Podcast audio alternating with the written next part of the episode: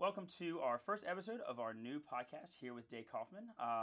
This is going to be a monthly podcast that is kind of a follow-up to the newsletter that she sends out every week from our school counselor office.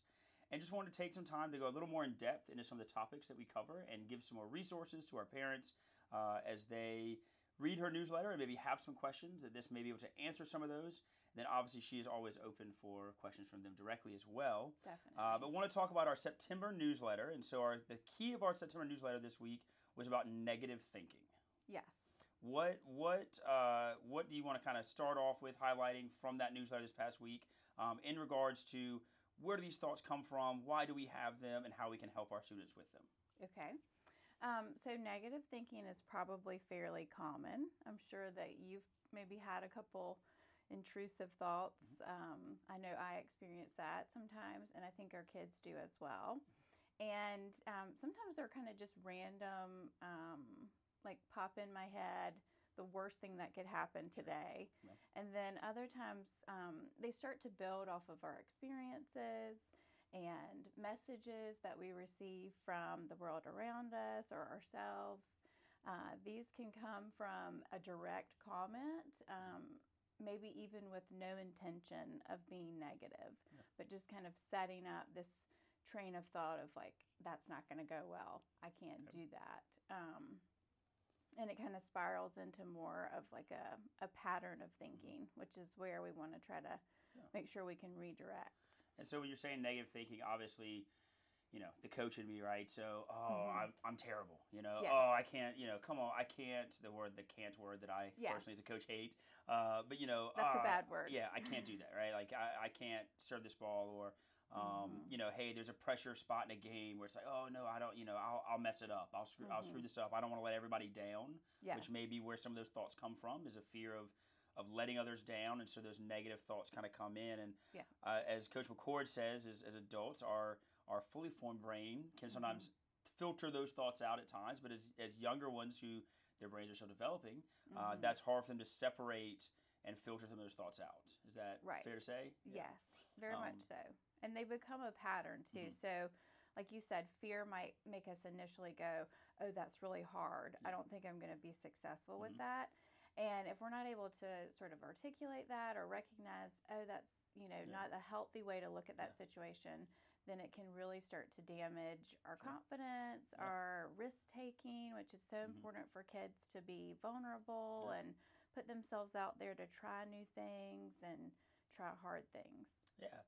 And so one of the things is like, so are these thoughts, when does it go from becoming a thought to maybe being harmful for our children, harmful for our students? Well, that's a good question. So we're all going to have negative thoughts, and when they become patterns of thinking, so when we're noticing that kids aren't trying new things or they're sort of withdrawing socially, if we recognize them talking with that negative language or there's lots of different sort of categories of cognitive distortions. Okay. And so once you start picking up on that, they become patterns. It's almost like in your brain, there's this connection for like an event to the way that I'm going to like filter that event or the lens I'm going to see it through. And the more that it's a negative pattern or pathway, then it becomes harder and harder to like restructure that. Okay. And then it gets in the way of confidence and, you know, it can lead to kids feeling socially anxious where they're not really interacting with their peers. They don't want to get up and perform either sports or in the classroom. They don't want to raise their hand to answer a question because that one time they did and it was a really bad experience. And so really just being aware that those thoughts can become more of like a pattern and eventually kind of turn into a belief system about ourselves. Sure. So then we just, you know, it wasn't just like that one bad thought, but then it becomes this belief pattern that like I'm really no good and I'm not going to be successful. Sure, and one of the keywords you talked about was faulty thinking. Yeah. What is faulty thinking? What are examples of that? Faulty thinking is another way that we talk about cognitive distortions or unhealthy thought patterns. And there's lots of different ways. They sort of overlap with each other, but one of them, what might be really common, black and white thinking, all or nothing. Yeah. So it's like this one thing happened, and so it's always going to be this way. Gotcha. Okay. And that is not a healthy way to look at the world. Yeah.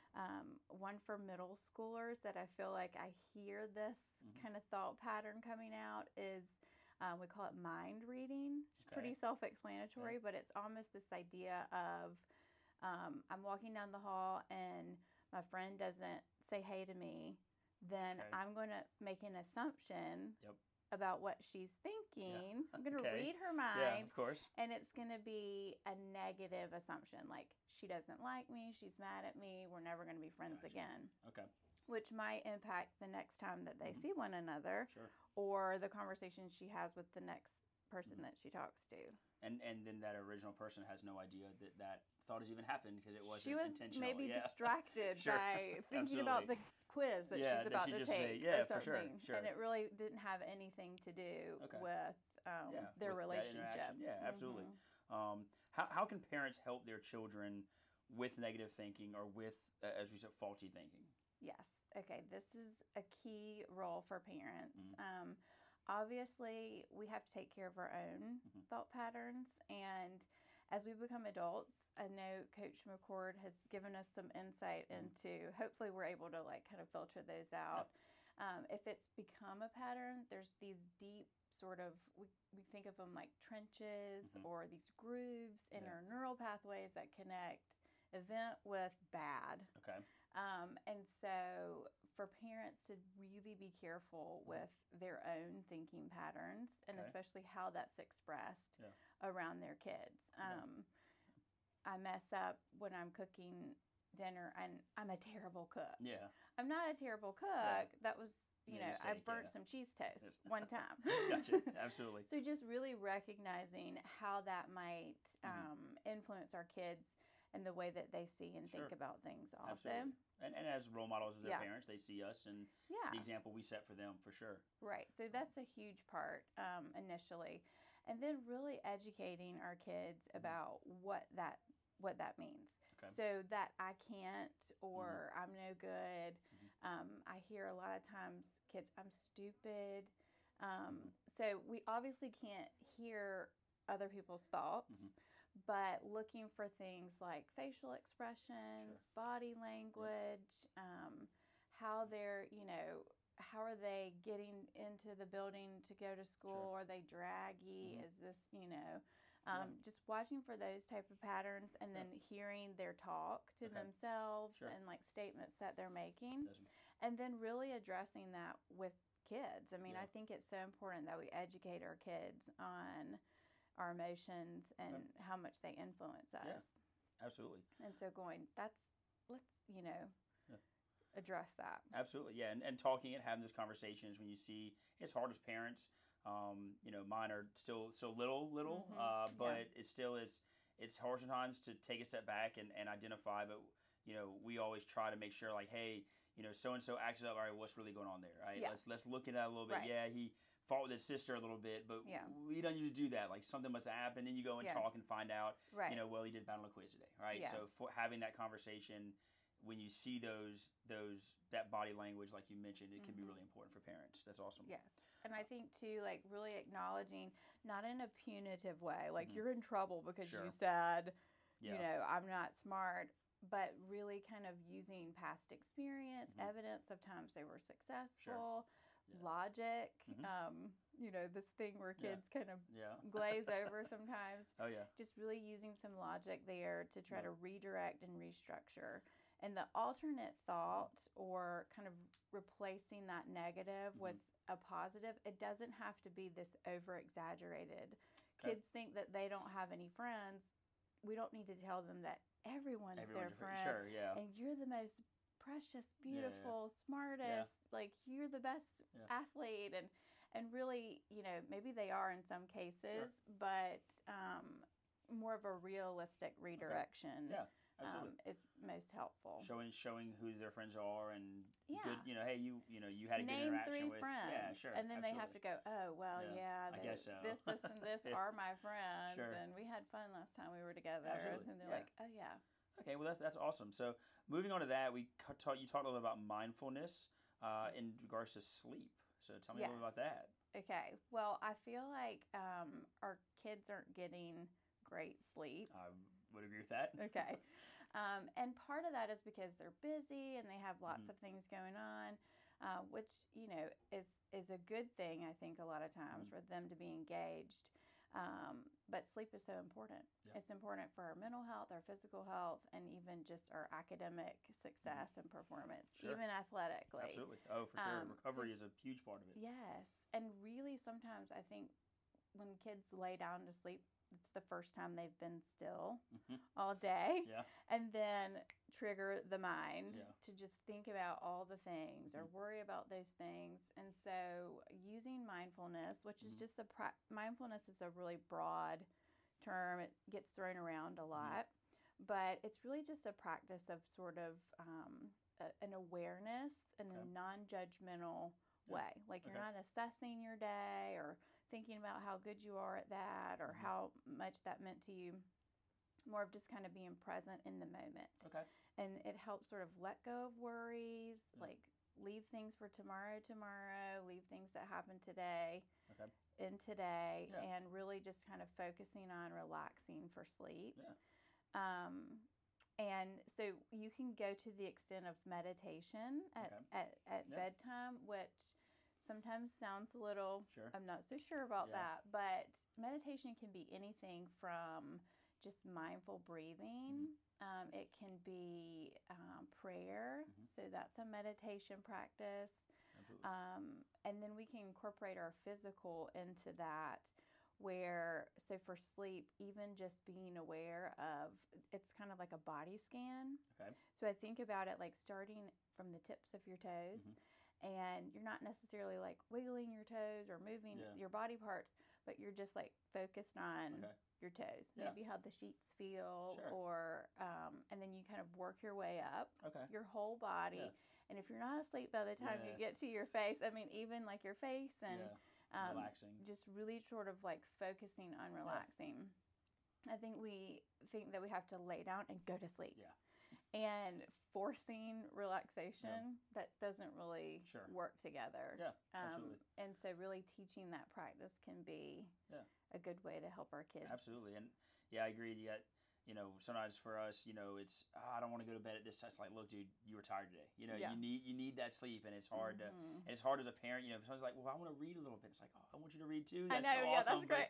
I also need you not to go try to read 150 pages right now. Like, go to bed, Yes. I think that's an important message. And like you said, no matter whether you're talking academically, athletically, artistically, having sleep, having recovery, having that time for your mind to relax and reset and turn off a little bit is very, very important. For success in all those areas. So, absolutely. So, real quick before we go, I do want to touch a little bit on the Connects program that we have right now. So, our Chaplain Connects program, we're really excited about. Yes. Here at Wilson Hall, it's a new program this year where students are spending, every other week either in chapel, which is led by Mr. Gandy right now, or in a Connects group, which is kind of the an upgraded version of the old advisory groups. I think it'd be the best way to put it. We had kind of pre-COVID, we had the small groups that allows teachers to connect with their students a little bit more. And then there's a variety of topics. I know for my group, the juniors this past week, we talked about cancel culture. We talked about, being aware of what you're putting online and kind of the positives and negatives of the cancel culture out there. And it's always interesting to hear their feedback. I think the way the program's set up, it encourages them to respond to questions and to be engaged. They can kind of respond anonymously. And then if they want to kind of speak up and say more, they can. Which is really cool. I actually have I get to work with Coach McCord on this, so it's a very interesting dynamic. Yes. Coach McCord with his flip phone and his, a little bit older school thinking. But it's awesome because at the same time, and the kids, a lot of the juniors have him as a teacher, so they already have that great relationship with him, and they get his jokes, they know his little nuances that he has, and but getting to kind of talk about that. So some of these topics, like ours, is cancer culture, but what are some of the other topics, or what are they talking about in some of the Connect groups right now?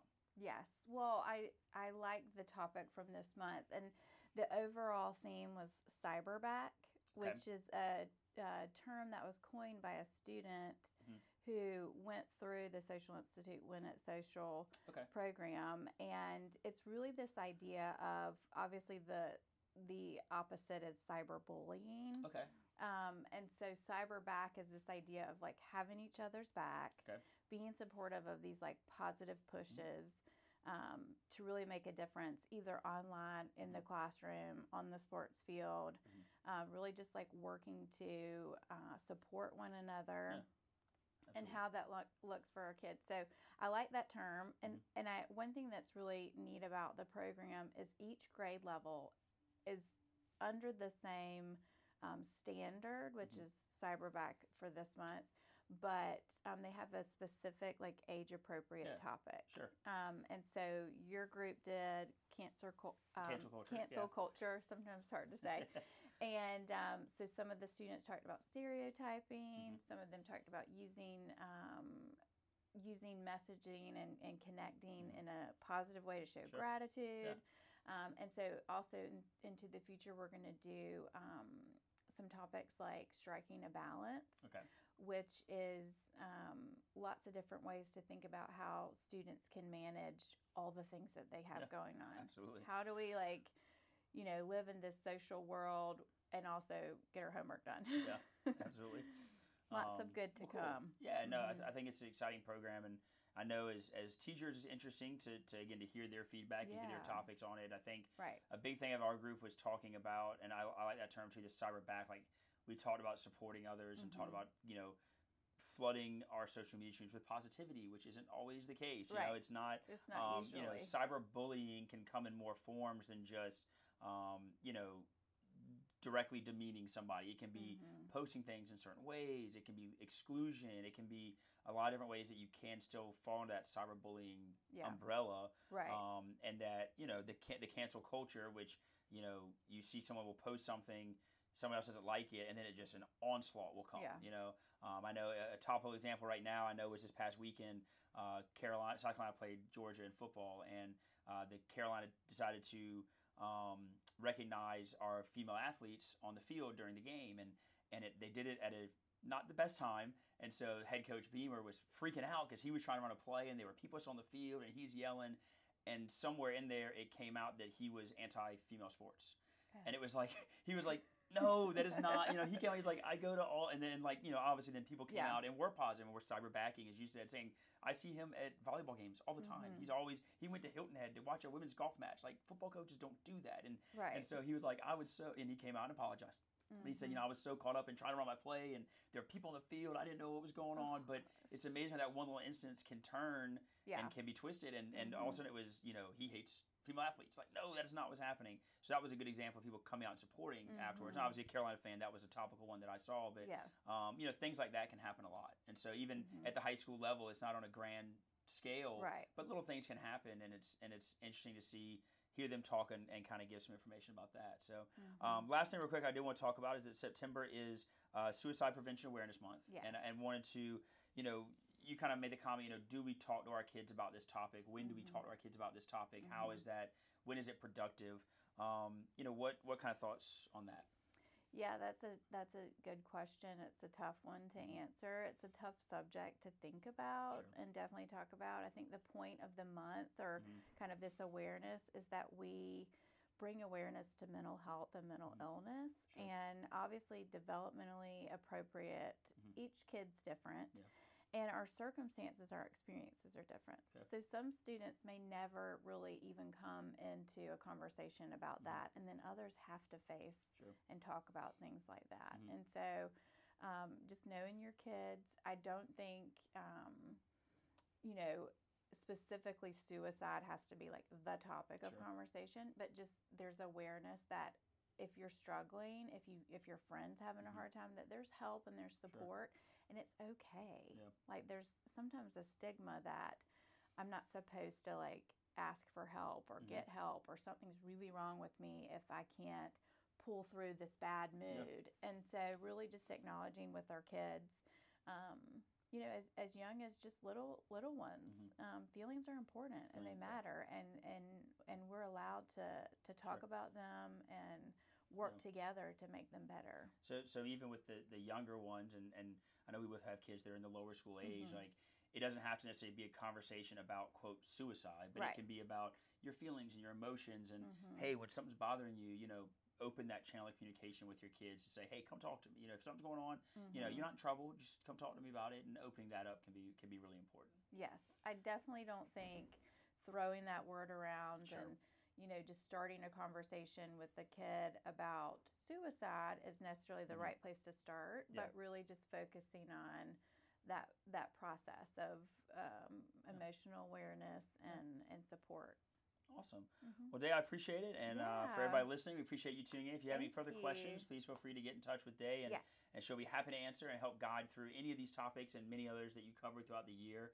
Yes. Again, we're still working on a title for this. So if you have any suggestions, shoot those over to one of us and we'll take those suggestions and see what we can come up with for a good catchy name for the podcast. But just a great opportunity to get some information out, an educational podcast, some things we're trying to start here at Wilson Hall. They're pretty exciting. So thanks for giving your time today. And we will look forward to seeing everybody next month. It was fun. Awesome. Thank you.